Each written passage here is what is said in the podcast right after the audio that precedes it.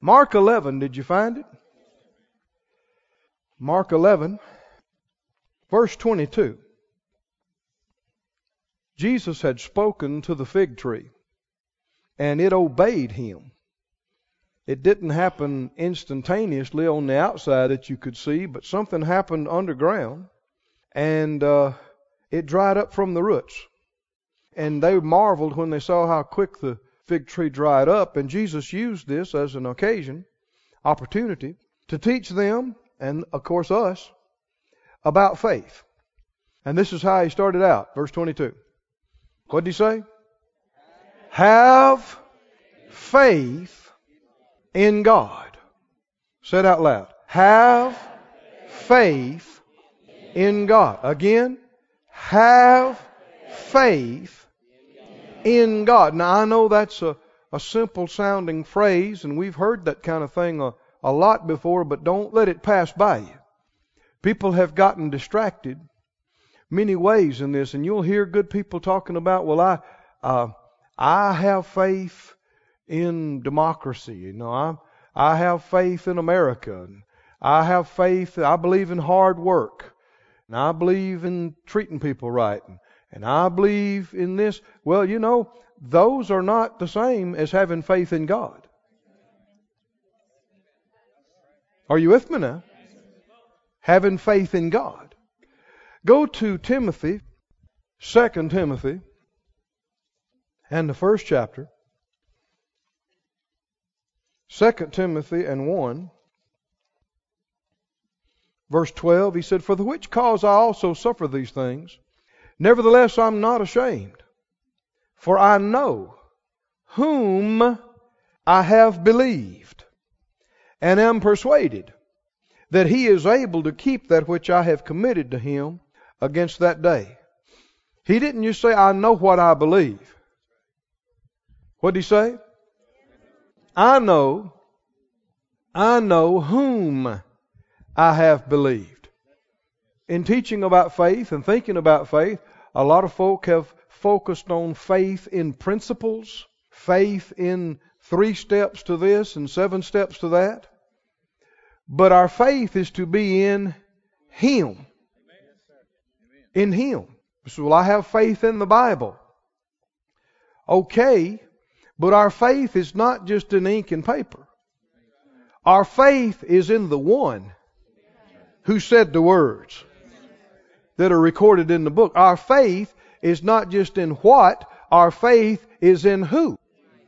In Him.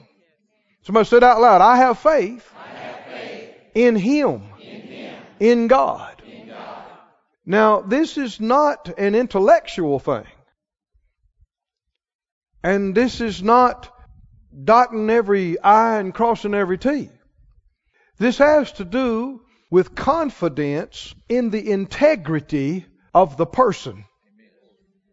Faith in the faithfulness of the person.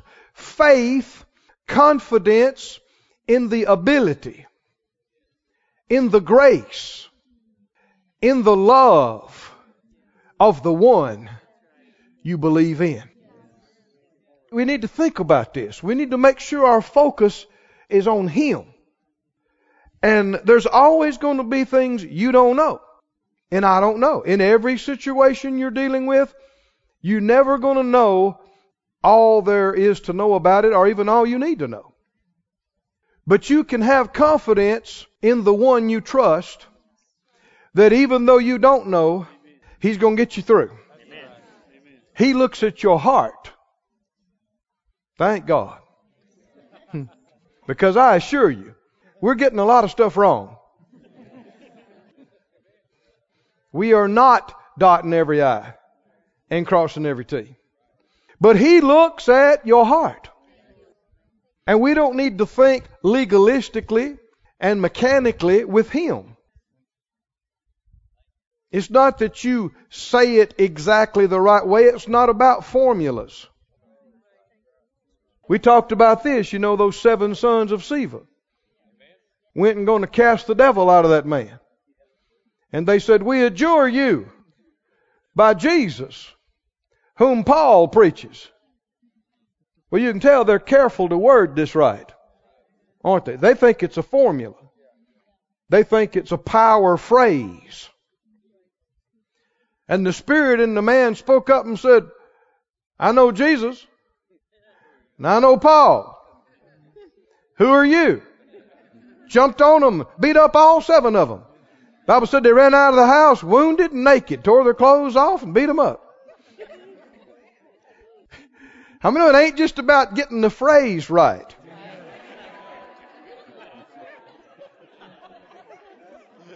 Now let me expand this. It's not just about knowing the correct Hebrew pronunciation. Or correct Greek definition. You see people that have gotten so technical. And it's wrong. It's misdirection and it's misplaced faith. I don't know how much you've studied, but you know, I've had people, you know, correct me about pronouncing certain words, and I am no Hebrew scholar, I'm no Greek scholar. Some folks don't think I can speak English very good.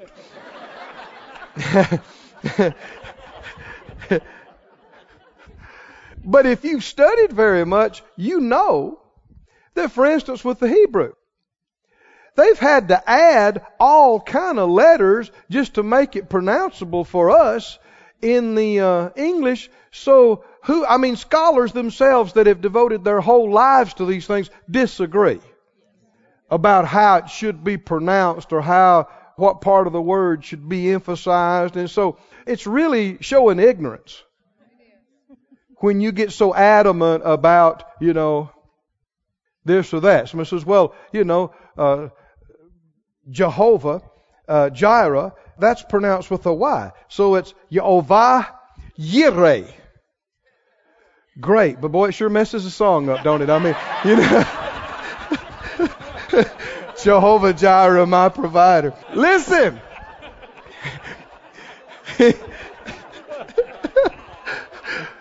God knows your heart. Come on, are you listening to me? And that's what he's looking at. And that's what he's listening for. Not to see if your pitch is perfect or your pronunciation is right. Do the best you can. I'm not knocking that, but don't depend on that to get anything done. Are you listening to me? What you better depend on is do the best you know how and know it's coming up way short.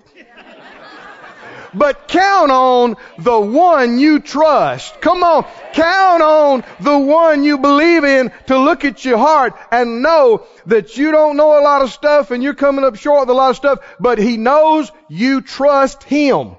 You have faith in His person.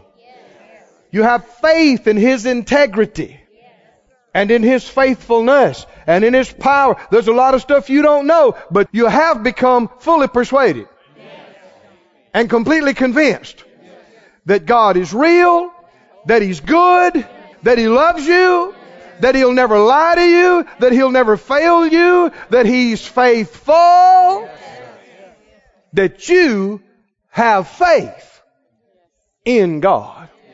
Somebody say it again. I have faith in God, in Him. Now go with me to Hebrews the 11th chapter, that great faith chapter. Would you like to look at some more of that? Tonight, man, we the Lord's helped us already. We've shouted about several of these individuals. And I want us to look at something else. Hebrews 11, verse 1 says, Now faith is the substance of things hoped for, the evidence of things not seen. Young's literal translation says faith is of things hoped for a confidence of matters not seen a conviction and uh, if you look it up i think you'll agree these are two of the big words in defining and understanding confidence and conviction confidence of what you're expecting conviction of the reality of what you don't see or feel yet. But he didn't just stop there and say, okay, I told you what faith is, now you know. No, the rest of the whole chapter is example after example after example of real people with living faith, having faith in God in real life situations. And we're never going to know all the variances of faith, but we can get the spirit of it. And if you immerse yourself in this chapter, before you get out, you ought to recognize faith. You won't claim to know all there is to know about it, but you get a feel and a sense of what faith sounds like and how faith comes across and how faith responds, how faith talks, how faith acts. The spirit of faith is the spirit of victory. How many know 2 Corinthians 4 talks about this? We having the same spirit of faith as them. Everybody say spirit of faith. Spirit of faith. That's the language of the scripture, spirit of faith.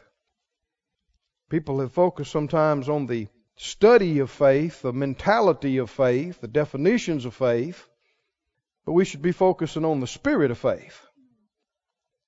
2 Corinthians, the fourth chapter, and verse 13 says, We having the same what? Spirit of faith, according as it is written, I believed and therefore have I spoken. We also believe and therefore speak. These are the two uh, big parts of faith is that you believe it in your heart and you say it with your mouth. Now there are other actions in addition to the saying part, but the saying is the big one and the foundation and the constant through everything. You believe it and you say it. And he's saying we have the same spirit of faith as who? He's talking about the patriarchs. He's talking about people that have gone before us. It applies to the Hebrews chapter 11. We got the same spirit of faith Abraham had and has. He's very much alive tonight. And we got the same spirit of faith he does. We got the same spirit of faith that David faced Goliath with. We've got that available to us and in us if we'll yield to it and live that way. Do you believe it? We got the same spirit of faith Gideon and his 300 faced those enemy hordes with. Same spirit of faith that the prophet Elijah had to showdown with the prophets of Baal on the mountain. We got that same spirit of faith. Are you believing this or not? We've got the same spirit of faith in us and on us. Just like they believed and were bold and said it and did it, we also believe and are bold and say it and do it. And the same God that did amazing things in their life does amazing things in our life because He never changes. Somebody say, I got the same spirit. Same spirit of faith they had. Now go back to Hebrews 11. Let's look at the spirit of faith they had and have. Verse 2 By it, by faith, the elders obtained a good report. Through faith we understand the worlds were framed by the word of God so that things which are seen were not made of things which do appear. By faith, Abel offered to God a more excellent sacrifice than Cain. How can you give a good offering? Takes faith. By faith, Enoch was translated that he should not see death and was not found because God had translated him. For before his translation, he had this testimony that he pleased God. How did he please God? With his faith. But without faith, it is impossible to please him. For he that comes to God must believe that he is, and that he is a rewarder of them that diligently seek him. Faith is not optional. He didn't say you ought to, you should. What did he say? You must. And he mentioned two things. And most of the church world is missing one of these. You must believe what? What does it say? That He is. What does that mean? Well, that He's real. That He exists. That He's real and that He's God. You must believe that. You can't be on the fence. You can't be debating it. You can't be wrestling with it in your mind. Maybe there's a God. Maybe there's not. We don't know. Who knows? Then you can't come to Him. Did you hear me? He's not going to be real to you throughout your life. And it's not going to be His fault. You say, well, if He's real, why don't He reveal Himself to me? Well, you're not the Creator. You don't get to tell Him how to do it. He told you that if you'd believe, He'd reveal Himself. Well, if He'd show me, I'd believe. Well, if you'd believe, He'd show you. Now, you going to be rebellious and try to get God to submit to your intellect? Or are you going to submit to Him and believe before you see or feel and let Him reveal Himself to you the way He said He would? That's the whole world is in this situation. Some believe and some don't. Must believe that He is, and what else must you believe? You must believe that He is a rewarder of them that diligently seek Him. This is where much of the church world is falling short. They don't believe He's a rewarder. You know what they believe? You just never know. Well, what if I really pray and I seek God and I try to find His will? Well, the Lord's ways are mysterious. You just never know exactly what. Well, if I really believe Him and I seek Him, will He show me what to do and will He heal me and bring me out? Well, well, now. You just never know what God's going to do. If I really seek Him and I believe Him and I do what He tells me to do, would He help me pay my bills and, and meet my needs? Well, we hope so, but you know, a lot of things happen and we don't know why, and you just never know. What, what if you said that about me? Or I said that about you? Well, if they said, Who's speaking tonight? Well, Brother Keith is on the schedule. but you just never know what what he's going to do. well, who's paying for this or that? Well, Brother Keith said he would, but you just never know about him. His ways are mysterious. now, come on, what would you be saying? You'd be saying, you can't count on him.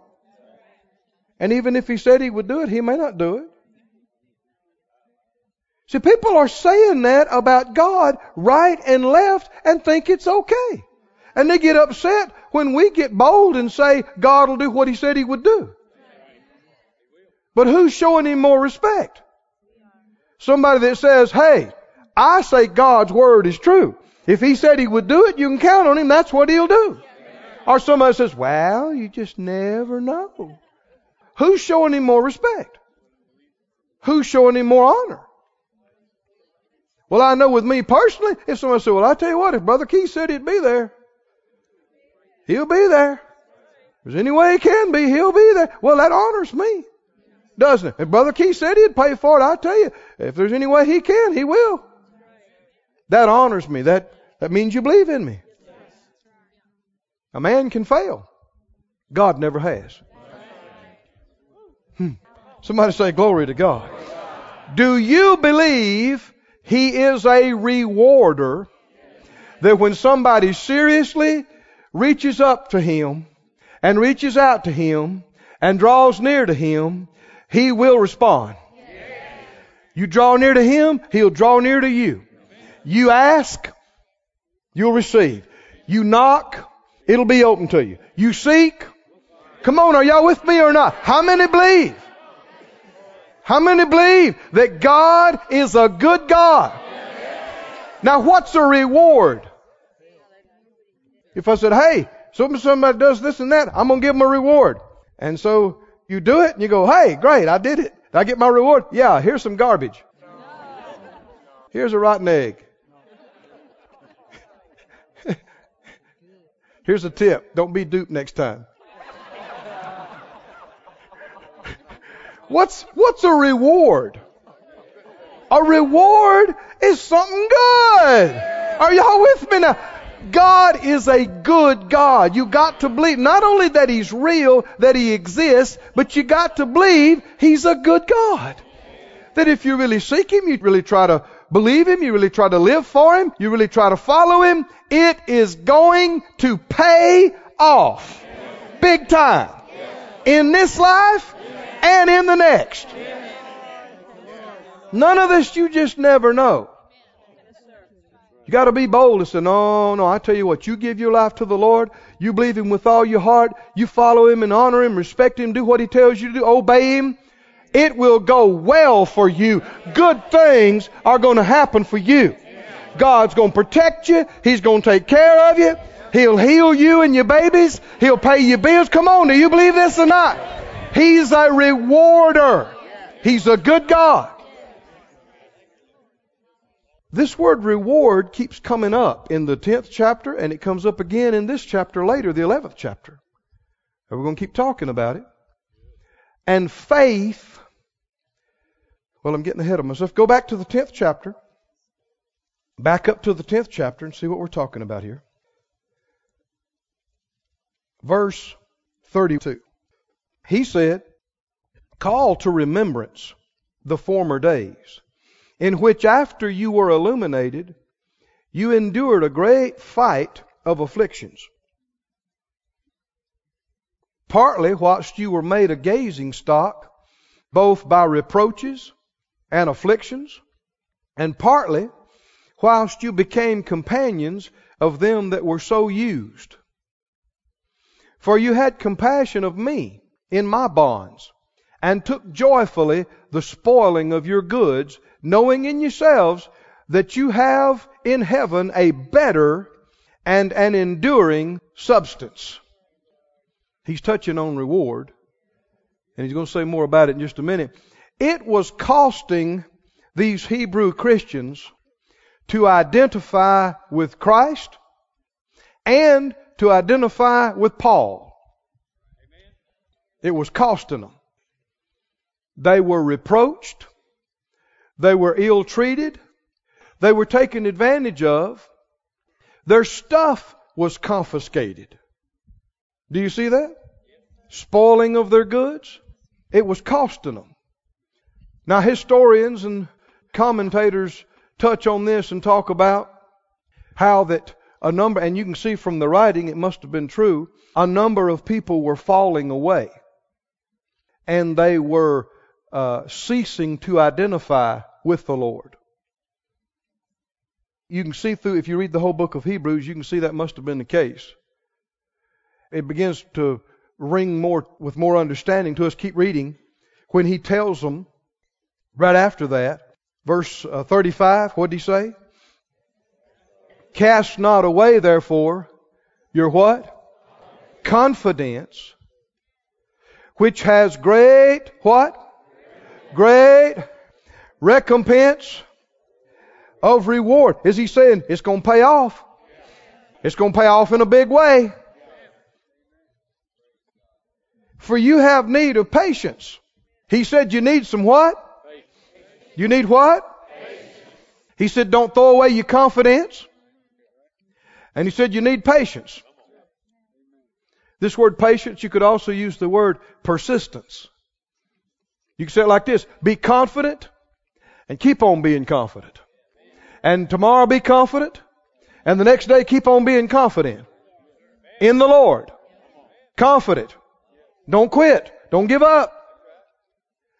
Now the Lord doesn't tell you you need patience if it's going to happen in two hours. Does He? Why does He tell you you need patience? Because it may take longer. to see this thing come to fruition than what your flesh wants it to be.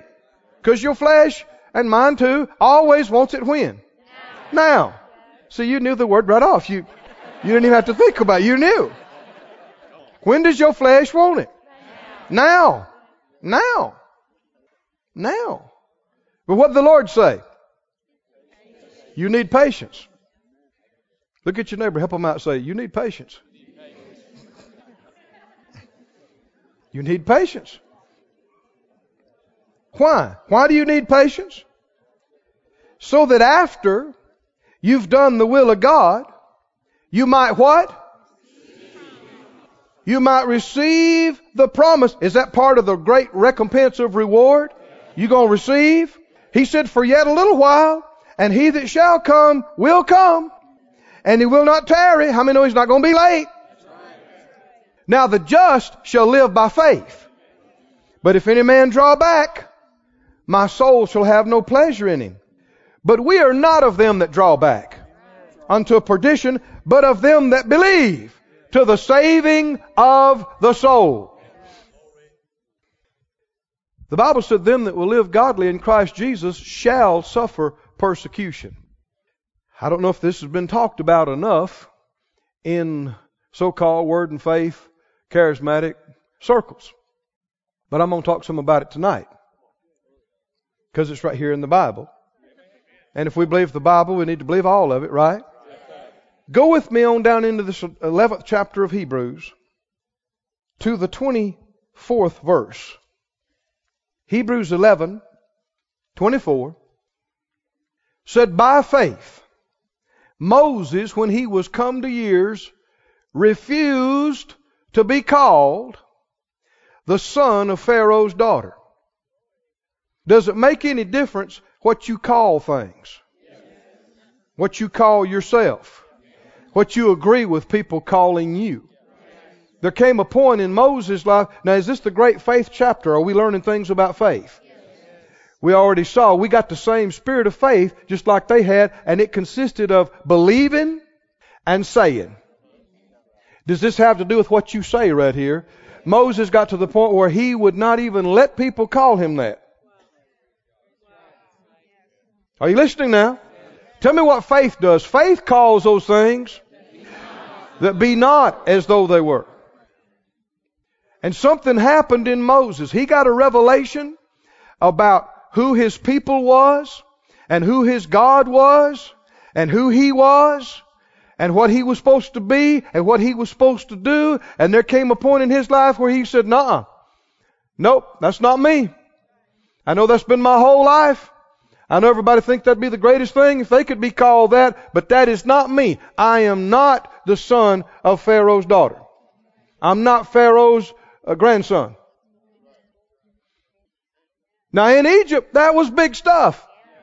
Are you listening? They were considered, the whole family was considered living gods.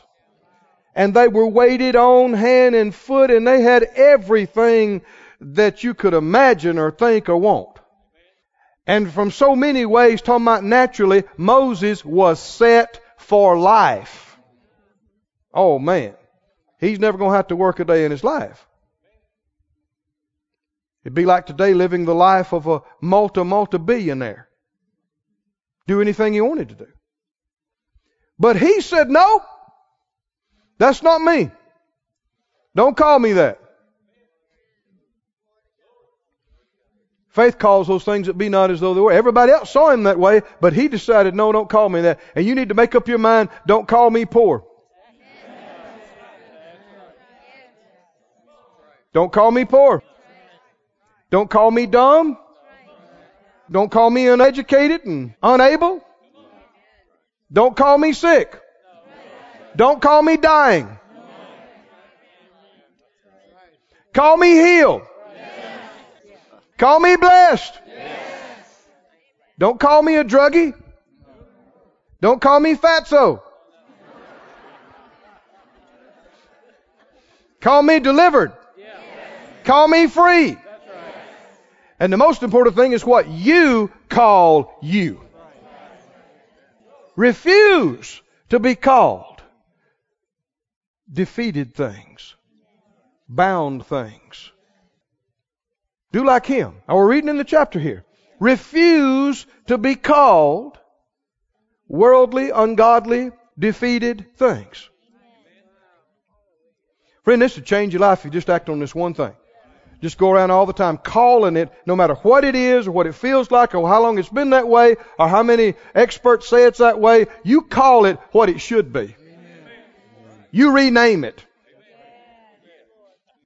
Well, that's a man, he's got a cancer ridden liver. He's got a destroyed liver. Uh uh-uh. uh I just renamed my liver. Say, liver, I'm talking to you. You got a new name. Your name is Mr. Healthy. That's it. Mr. Healthy Liver. Not bad eye, not bum knee, not bad hip. I call my hip healed. I call my eye strong. Come on, are y'all listening or not? I call myself free. Call myself blessed.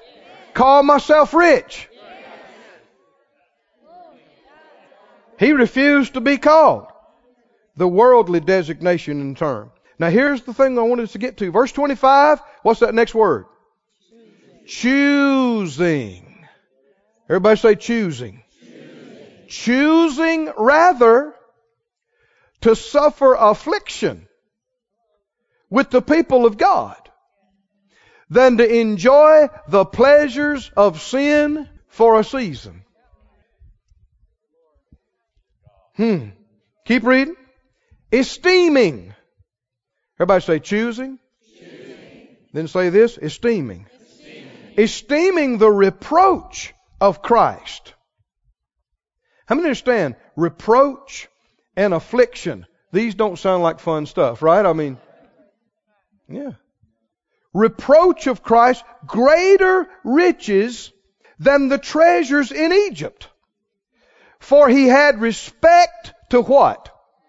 To what? What did he have a revelation of? What was big in his eyes? The reward. The reward. Somebody say the reward. Your choices and mine in life reveal our faith or the lack thereof. How many understand a lot of people would not have made the choice he made? This choice cost him in the natural. He went from everybody bowing down to him Everybody waiting on him hand and foot. He gave that up. And from being so-called living gods in the Pharaoh's family of Egypt to being a part of a slave nation. Being a wanted criminal, a fugitive. How many know not long after he made this choice and did some things, he's on the backside of the desert where nobody knows him or cares. Doing a job that the world could care less about. Come on, can you see this? But is he miserable and unhappy? He's not. He feels like it's a greater honor to be a part of these slave people herding these sheep around. Come on, are you listening? And be identified with God than to be up in that big palace with money running out of your ears and everybody waiting on your hand and foot and do anything you want to do, but no connection with God. He made a choice. And his choice revealed his faith. People are making choices in life. Young people are making choices about which way they're going to go in their life, what they're going to do with their life, what they're going to be. Adults are making choices. Older people are making choices. And these choices we're making are showing our faith or our lack of faith. Moses chose the reproach. He chose the affliction rather than the pleasures of sin for a season. Is there any pleasure in sin? This is one area the church has misrepresented. A lot of times Christians and the church try to act like, oh, there's you can't have any fun partying. No, there's no fun in that. No. Well, why are so many people doing it? why? why are there so many people getting high and sleeping around and and getting drunk and why are so many millions doing this and think that is the thing to do? There is some pleasure in it. It's temporary, though. It's very brief. And after that is death. I'm not talking about just falling dead physically. I'm talking manifestations of spiritual death. Every time you sin, God's not against sin just to be religious. The wages of sin is death. Sin kills you. Every time you sin, it kills something in your life. Oh, you might just fall physically. Now, there's a lot of sins that'll kill you physically dead right on the spot. And a lot of things they may not kill you today, but you keep doing it, you'll be dead for long. Way before your time. And in the wrong way. But just because you didn't die physically didn't mean you didn't die. How many know when Adam and Eve ate of the fruit? He said, in the day you eat, you'll die. Did they die? Yeah, something happened to. You see them running and hiding and scared. They died on the inside. There's death in the mind. There's death in the soul. There's death in your emotions. There's death in your relationships. Sin does this to you. Oh, there's some fun in it. There's some pleasure in it. And if you don't have faith, which much of the world has no faith in God, you're going to choose that. You're going to choose the immediate gratification. What was that old beer commercial? You only go through life one time, or you, you got to grab all. What was it? Gusto. You got to grab all that you can. Well, that is the flesh mentality. Grab all you can while you can, because you only go through here one time. Hmm. And the flesh and unbelief mentality is this. Get it now, grab it now, anyhow. What do you mean anyhow? Anyhow you can, and anyhow no matter what it costs. Now I don't want anybody raising your hands or testifying or acknowledging any that you've done this in the past. You don't have to. But there are people all over the world doing this right now. They are sacrificing their future for some fun today. Aren't they? They are, you know, they know if I do this, it could cost me everything. They know if I do this, it could cost me my job uh, that I've worked so hard to get and that I've built myself up in the company or in the business or the, the place. It can cost me my marriage. It can cost me my family. But what does the flesh say? Grab it now. Anyhow. Don't get too serious now. Help me out. Just you'll tell off on yourself if you get too sober, you know. Just look straight ahead and smile and go, Amen, Brother Keith. Somebody needs to hear this. what does the flesh say? Help me out. Grab it now. Anyhow. Anyhow you can. And no matter what it costs. Because tomorrow, you know, eat, drink, and be happy. Party on. Because tomorrow you may not be here. Hmm? You only go through life one time. Man, if somebody's showing you some attention, grab what you can while you can. If you if you can get you know if you can get a hold of that money, if you can you know lie and steal, and grab it and get it, and hey, get it. I mean, you don't know if you'll ever have a chance to get it any other way. Grab it. Get it. People who are so called sex addictions, chemical addictions, shopping addictions. What do you mean? People buy stuff. It's just crazy to buy. Why? What's the flesh saying? Help me out. Get it now. Now, somewhere, especially I'm talking about saved people, somewhere way down deep inside, their spirit's trying to get their attention. Hey! hey! We already can't pay all the bills we got now. Hey! Don't do it! Don't do it! And the flesh said, Shut up! Shut up! I've been looking for that color for 20 minutes. And that's, and that's my color. And that's my size. And I'm saving 8%. I mean, I'm saving money by getting it. I'm, I'm making money by spending my money right now. I'm actually making money. No, you're not. No, that's not right. No, don't do it. Don't do it. Shut up. Shut up. I'm going to get it now. Anyhow.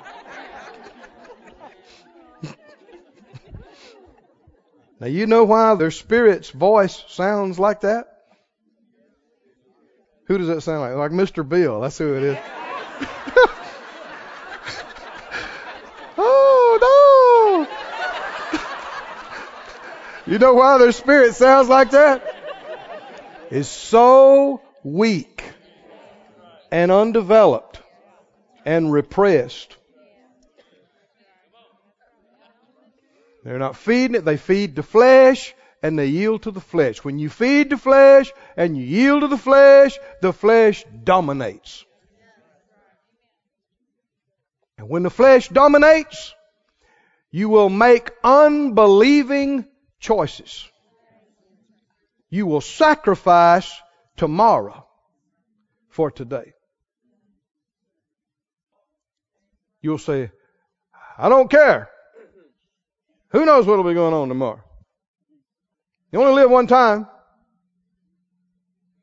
Get it now, anyhow. Hmm? That's why people commit adultery. That's why they get involved in affairs. Boy, got too quiet on that. You feel it? oh no!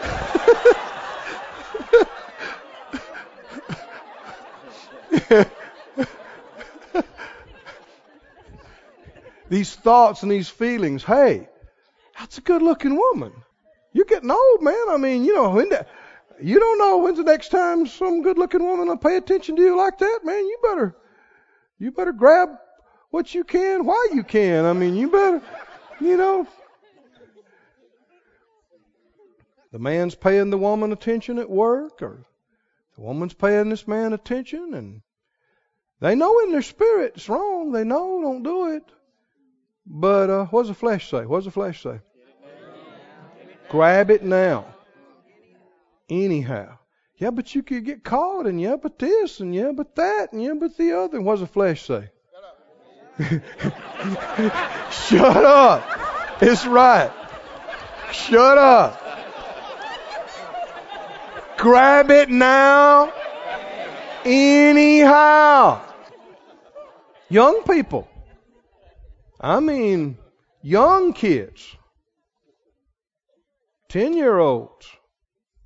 13 year olds, 16 year olds.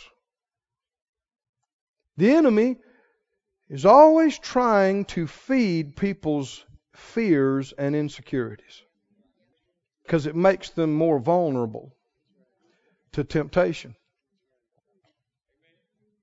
And so you'll see young men and women, teenagers and kids that let people abuse them, that let people use them, because the enemy's convinced them they're ugly, they're this, they're that, they're gangly, they're not cool, they're not pretty, they're not handsome, they're not attractive. So if somebody acts like they want you, whether they just want you physically, and that's all they're, or whatever, well, you better grab what you can when you can because nobody else may ever want to pay attention to you. You may not have an opportunity to even have any of these experiences. Grab it now. Anyhow. Yeah, but it'll it can cost me this or I can I can lose that and I can well, grab it now anyhow. Let me tell you what faith says. Faith says if you wait, it'll be great.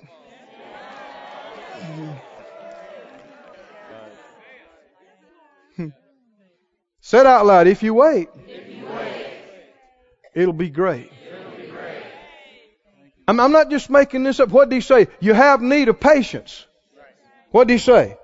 You need patience that after you've done the will of God, you might receive the promise. How did Moses make such a choice? It's easy, easy for us to sit in here tonight and it not be relevant to us. But come on, put yourself in his shoes. You have grown up in the lap of luxury. You wear $20,000, $30,000, $50,000 outfits every day of your life. Your shoes cost more than most people make in six months. This is where you live. You got the finest chariots. You got the finest horses. You sleep on the finest sheets. You, you eat the best food. Everywhere you go, people show you respect or fear. Everywhere you go, doors open to you. You never even have to think about money. You do what you want, when you want. I mean, half the available beautiful women in the country want to see you and want to talk to you, want to see if they can be your, your wife. And I mean, everybody wants you to come and they want to hear you and they want to see you. The Hebrews are property. You talk about a contrast. You might know what I'm talking about. The Hebrews, they own them like they do a cow or a donkey. They own them. They work making bricks. They work in the fields. How many people would choose that instead of the palaces of Egypt? Did he do it? He did it. Tell me why he did it. How did he do it? How did he make such a choice? Did it look like he was sacrificing so much? Was his life changing radically when he did this? Is his life going to be harder in so many ways? Yeah. He's going to be reproached. He's going to be afflicted. No more palaces. Dusty tent. Following stinky sheep. Are you listening? Subclass citizen. No rights, no honor, no respect, no abilities, financially or materially. He chose it. Somebody say he chose it.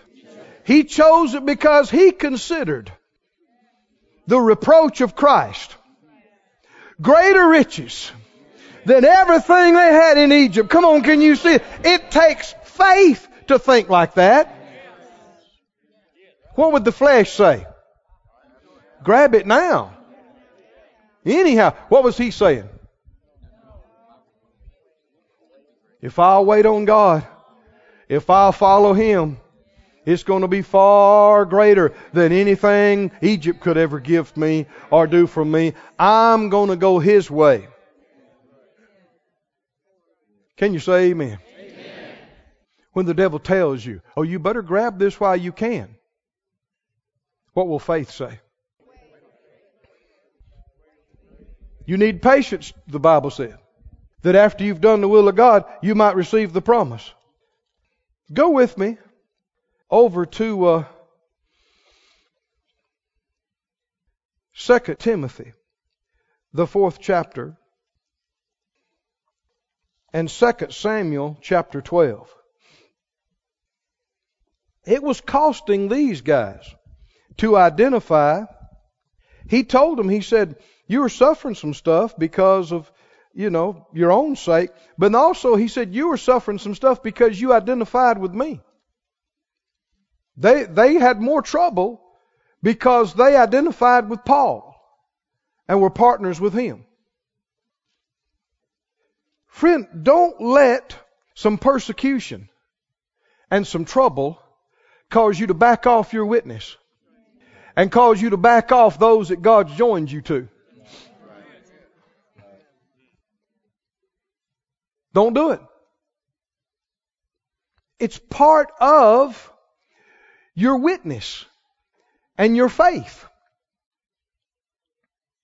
There are people that talk about folks like me where healing is concerned and prosperity is concerned. And some people sneak in here in the back on Fridays and don't want anybody to know that they come here. They like to come, it encourages them and stirs them up, but they want to slip out before anybody knows that they're here. There's some preachers, if their denomination finds out that they speak with tongues, they will cut them off. Did you hear me? There's some missionaries. If their group, their denomination, and their church finds out that they preach prosperity and they preach healing, they will stop their support. It's just a fact. But do you know what it's time for those individuals to do? Stand up and choose. Oh, come on. Come on. Choose. Choose the reproach. Choose the persecution instead of the money. Instead of the support. Instead of the papers. Y'all with me or not? This ain't just for preachers now. On the job? Hmm? In meetings? On travels? Things will come up. People will start talking bad about people that you believe in and you're associated with. And it's time for you to speak up. You just smile and go, I'm one of them. You what? yeah. I'm one of them shouting, healing, believing, miracle believing, prosperity believing, tongue talking. Yeah. That's me. I'm one of them. No. Yeah. You ought to be too. You want to join us? With some people, that will cost you. They won't invite you back. They won't buy from you. They'll leave you out. We've had it real easy in this country, in this area. But, friend, we need to be willing. We need to be ready. We need to be unashamed to identify completely with Him, with the Lord, and with those He's joined us to. And if it costs us something, and in many cases it will, it will cost you. I didn't say it might. It will cost you. But you need to make up your mind. I'm not going to be out anything before this is all said and done. I mean, I, may look like I'm losing right now, but I'm telling you, before this is said and done, the Lord's going to take care of me. I'll come out better than I ever have. I have respect to the reward. Somebody say glory to God. Faith chooses God's plan and God's way. And it, whatever patience it takes, it'll stand. It'll believe. Look in 2 Timothy 4. 2 Timothy 4. Verse 9, Paul, by the Spirit, writing to Timothy, verse 9, he says, Do your diligence to come shortly to me. For Demas has forsaken me, having loved this present world. And he's departed to Thessalonica. Crescens is gone to Galatia. Titus to Dalmatia. Only Luke is with me. Now, Demas must have been somebody that was helping him. Must have been somebody that felt like they had a call on their life to be involved in this. But he got to the place where he made a choice. Come on, can you see this? And he left Paul and he left them. Why? Having loved this present world. He figures this is costing him too much. We don't like to think it or admit it, but people will quit God over some of the most insignificant stuff you ever heard of. When we were at Rhema, Phyllis worked in admissions, and I was one of the teachers, and and somebody's leaving, before the end of the year, graduation, they'd have to have an exit interview, one of us, and talk with us, tell us why they're leaving and what's going on, because, you know, they came there and believed God to get in there and believed God to come there, and now after a month or two months or five months, they're leaving. Why? What's going on? I mean, just five months ago, they were shouting the top of their lungs, God called me, God called me, I'm here, I'm getting trained for the ministry, I'm to go out and save the world. Now they're saying, I'm not, I'm not going to finish the year. I'm going back home. Why? Here's some of the reasons. One couple was mad because they got there late every morning and didn't have a place to park, and so they had to park out in the gravel. And she had nice shoes. And her shoes were getting damaged by the gravel and they were upset because they got some tickets for parking in the wrong. They didn't like that, so they come and park in the instructor's place. And then they get tickets, and they didn't like it, and they, the whole thing just bothered them, and they're just going home. What do you say to folks like that?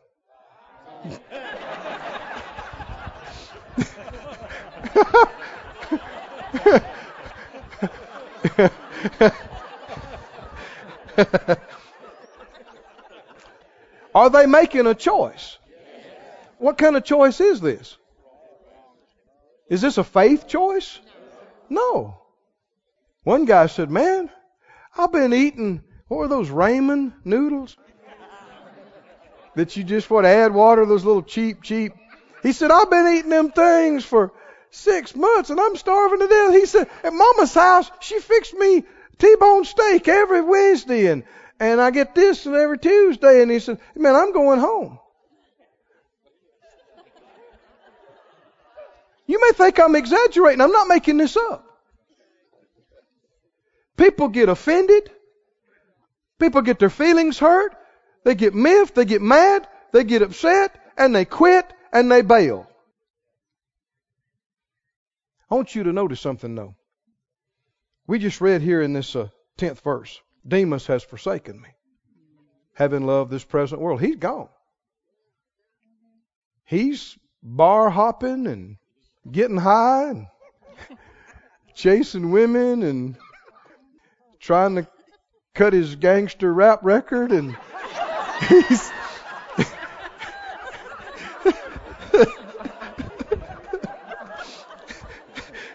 You're laughing, but you know what I'm talking about. He's trying to whatever it is that he's he's gone. Demas is out of here. And verse 11, he said, Only Luke is with me. Take Mark and bring him with you, for he is profitable to me for the ministry.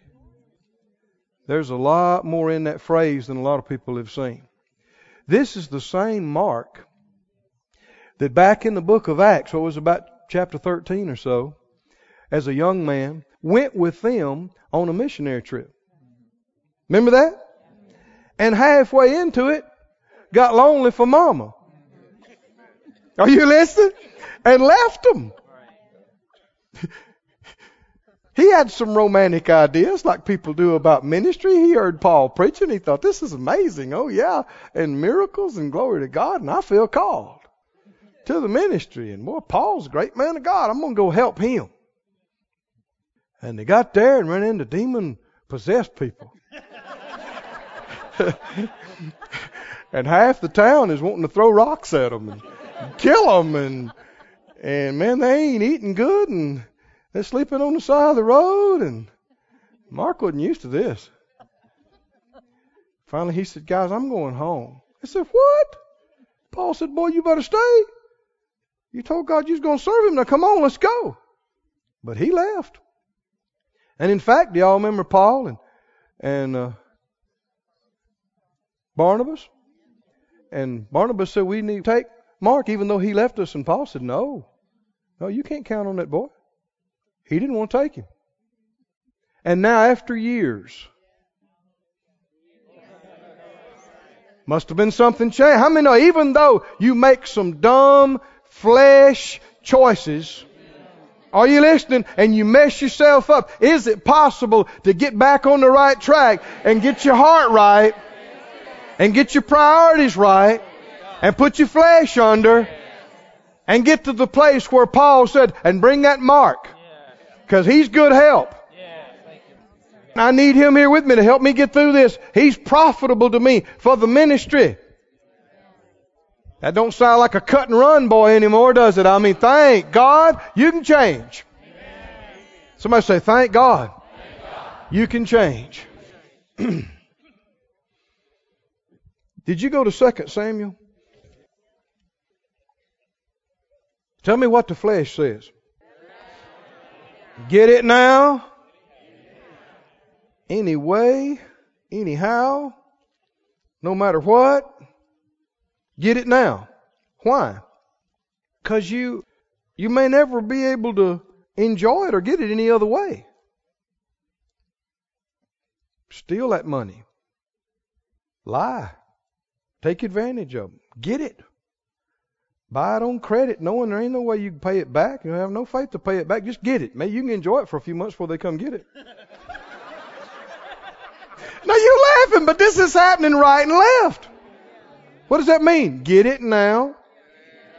Anyhow. Tell me what faith says.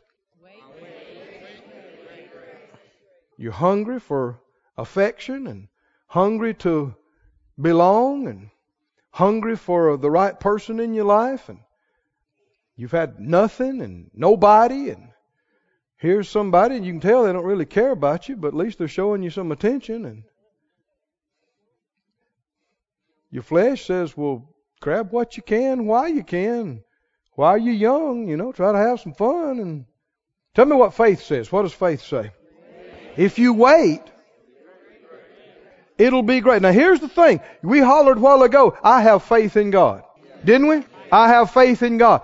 Here's where it comes down to this. Do you have faith in God that if you trust Him and you wait on Him, He will take care of you? He will satisfy you. Somebody say He will satisfy. he will satisfy you. And see, the lie is you're going to miss out. You're going to miss out. Your life's going to pass you by. Here you are in this loveless marriage and she don't care about you. He don't care about you. They don't treat you right. They don't value you. They don't really love you. How many understand? That ain't the Holy Ghost. The Lord ain't telling you that stuff. Where's that coming from? That's, that's the accuser of the brethren. That's the devil. And here you are, your life's passing you by. Your youth is passing you by. You're not enjoying this. You're not experiencing this. You better break out of this. You better ditch these folks. You better grab what you can while you can.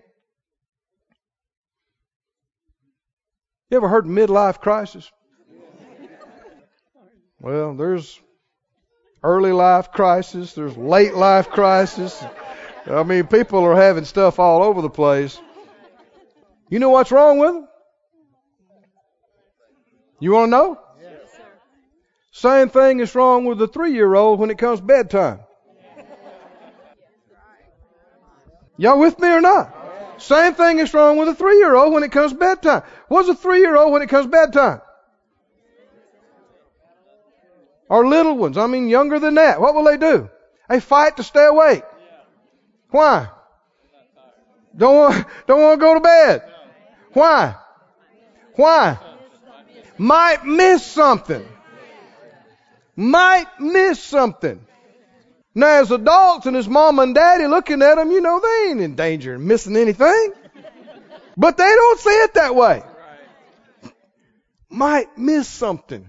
So man, they can get tired and they're worn and they can just get frazzled. They can get in a terrible shape. I mean, they start going to sleep and they go, ah, ah. No, no, I don't want to go to bed. I want to go to sleep. Why? Why? Might miss something. You might miss something. And that's going on with 50 year olds. Are you listening? They got a good family. They got people that love them. They got a good job. And the devil comes and says, ah, what are you missing? What are you missing? Other people are having a great time. Other people are partying, having fun.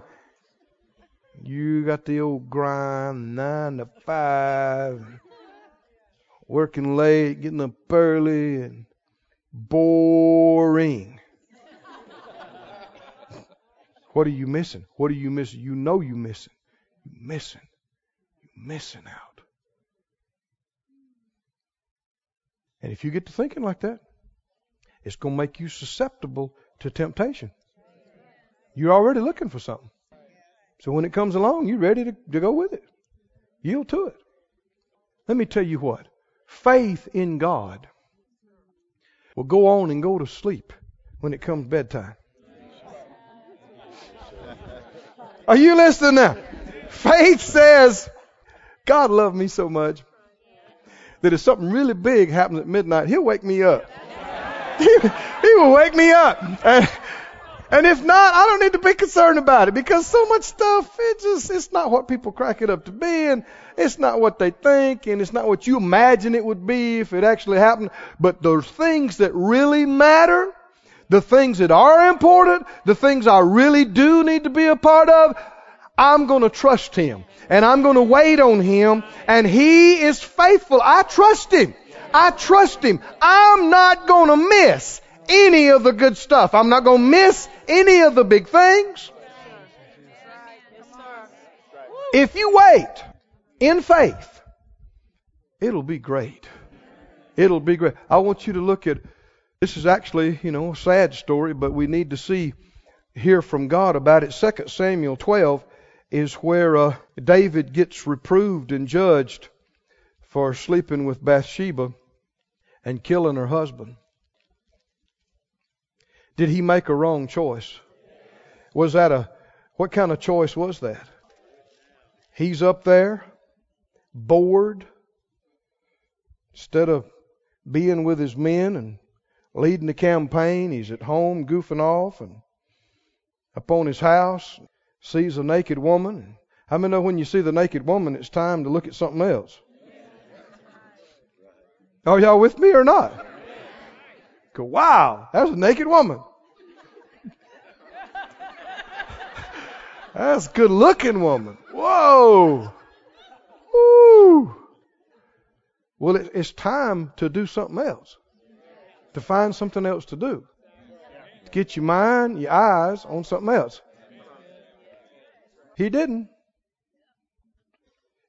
He looked and looked and looked and looked and looked and looked and really liked what he looked, and so he looked some more and, and he sent word to her and made arrangements and and got with her. What's the flesh say? Grab it now. Anyhow. And then, you know, he was with her again and with her again. Her husband's gone. Her husband is loyal to him. How much then this is a great sin? Here's a man that respects you and loves you, is out fighting for you, would die for you, and you going to sleep with his wife? How many understand what a great sin this is? Oh. And so she came up pregnant, and he's trying to cover it, and actually makes arrangements for her husband to be out on the front line and tells the men to pull back from around him and leave him exposed, and he dies. They're fighting. How many know on that day, even though Uriah died, he's the better man, and he's in better shape that day than David? Is that right? Because why? He he died in honor. He died with faith. I want you to notice what the Lord said to him when he was uh, rebuking him. You know, the prophet told him that story about the man that took the other man's pet sheep when he had a whole flock himself. And it made David so mad. He said, That man ought to die. And the prophet said, You are that man. Many of the prophet had to have some courage too? He's standing in the throne room, you know. He said, You are that man. He said, uh, verse 7 Thus says the Lord God of Israel, I anointed you king over Israel. I delivered you out of the hand of Saul. I gave you your master's house and master's wives. I gave you the house of Israel and of Judah. How many understand when you sin, it is a total act of unthankfulness for everything God has done for you. It's acting like it means nothing. Everything God did for you. Now here's the part. And if that had been too little, I would moreover have given unto you such and such things. Now that's the King James. It's a little bit, I don't know, obscure. Listen to the Amplified. He said, if that had been too little, I would have added that much again. The English version says, if this had not been enough, I would have given you twice as much. The New Living says, I would have given you much, much more. Why have you despised the commandment of the Lord to do evil in his sight and you've killed Uriah? And he goes on and he talks about the judgment now that's going to come on his house and come on him. I wanted you to hear this part. What did the Lord say to him? Hmm? He sees this beautiful woman. He feels desire that's unfulfilled. Now, the church has not always covered this properly. They've just said, well, forget desire. No, the Lord didn't say that. Come on, what did He say? He said, if you didn't have enough, I would have given you more.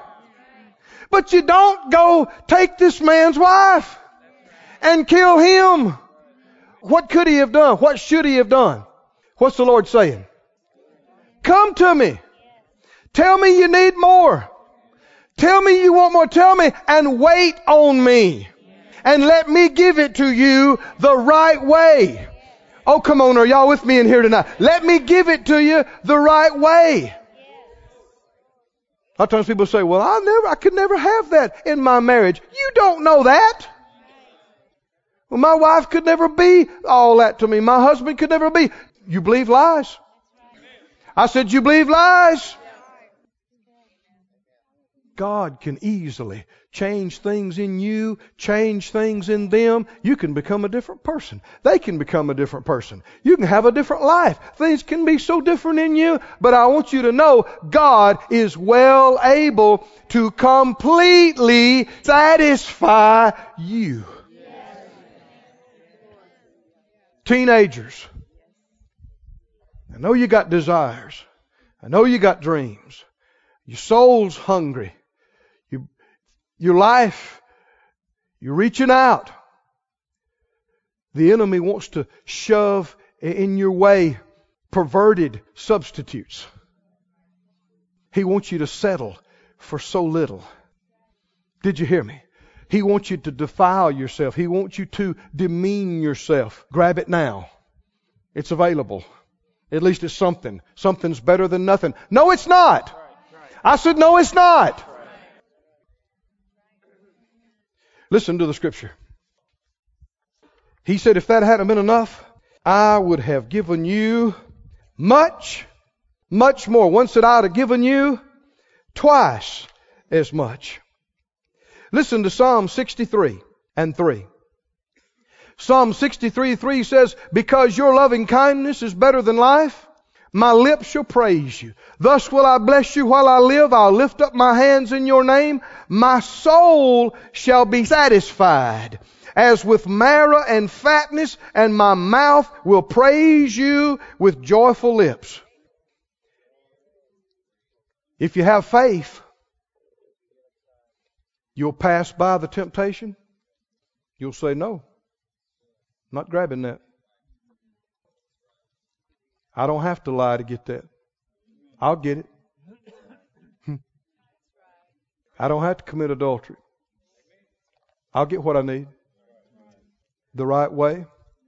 Well, I might not have it today, but I'm going to wait on the Lord. And if I wait, it'll be great. I don't have to steal. I don't have to take theirs. I can have all that and more. Oh, come on, are y'all with me? How many know what it takes to think like this and to actually make choices like this? What does it take? It takes real faith. Faith. Faith in God. Faith that He loves you. Faith that He really does love you. And He will satisfy you. Listen to Psalm 107.9.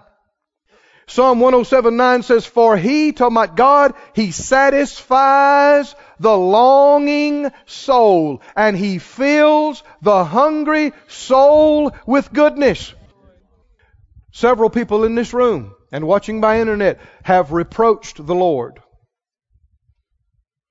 You've cried, You've wallowed in self pity. And you've said things that were reproachful to the Lord, like He wasn't going to take care of you, and like you're never going to get what you need and what you want, and it's unbelief and it's disrespectful. And you need to repent. I said you need to repent, and you need to tell the Lord, I do believe in you. You need to tell the Lord, I have faith in you. I'm not going to sin. I'm not going to grab this. I'm not going to do what I know is wrong. I'm going to trust you. And I'm going to believe that you're going to take care of me. You're going to take care of me. And before this is over, my soul is going to be satisfied. I don't know how you're going to do it. I don't know what it's going to take, but I trust you. You will do it. I will be satisfied. I will have what I need. I will have what I desire. I'm not going to gripe. I'm not going to feel sorry for myself. I'm not going to be discouraged. I'm not going to give up. I'm going to have faith. I'm going to have faith. I'm going to wait on you, Lord. We saw in Hebrews 10, he said, You have need of patience. Now put James up on the screen. Y'all know it, but let's put it. James 1 and 4. James 1 and 4. What did he say? Let patience have her perfect work. That you may be what? Perfect and entire. What? What? Does that sound like you're satisfied? Now listen to me, friend. If you feel hard at God or at people, if you're bitter, it's because you're not having faith in Him. You believe that he's dealt you a bad hand, that he's wronged you, that your soul is hurting and you need, but he's not going to take care of you and life is passing you by and you're not going to have it. And if you believe that and you get bitter and you get mean, you'll sin more and more. Because you'll say, what do I need to wait on God for? He ain't going to do anything. Even if you don't say it, that's what you're doing. You'll grab this sin and you'll grab that and you'll get this and you just grab what you can while you can. You know it may cost you, you know it may hurt you, but just grab it now anyhow. But even if you're really feeling a need, a desire is really pulling on you, how many know if you'll stand up before the Lord and say, Lord, I believe what you told David. You've never changed. I believe you love me. I'm your child. You told him if it wasn't enough for him, you'd give him more. You'd add to him all he needed. You'd satisfy. He didn't have to sin. He didn't have to go that way. I'm trusting you. Come on, young people. Teenagers. Pass by those sinful opportunities in school and in college. Come on. That won't help you. It'll hurt you. It'll cheapen you. It'll demean. They don't care about you. They just want to use your body. They don't even, they don't see you. They don't care about you. Don't let them do it. Don't do it. Say, if I wait, it'll be great. I'm not going to miss anything. God's going to satisfy me totally, completely. He's going to do exceeding abundantly above everything I've ever asked or thought. I don't have to scream and holler and have a midlife, early life, late life crisis. I'm going to go ahead and lay my head on the pillow. I'm going to go to sleep at sleep time. I'm going to get up. I'm going to go to work. I'm going to act like a responsible human being. I'm going to resist temptation. Come on now. Why? Because in due season, the right time and the right way, He's gonna take care of me. I have faith in Him. I trust Him. I'm not gonna miss any good thing that I need to be a part of or have a part of in this life. I'm not gonna miss out. I'm not gonna come short. Somebody stand up and say, He will. Stand up on your feet. And say, He will. Take care of me. He will satisfy me. Glory to God. Hallelujah. Go ahead. I trust you. I trust you, Lord. I do. This ministry has been brought to you today free of charge by the partners of More Life Ministries and Faith Life Church. If you would like to help send this word to others at no charge, you can become a word sender today. For more information, visit our website at morelife.org.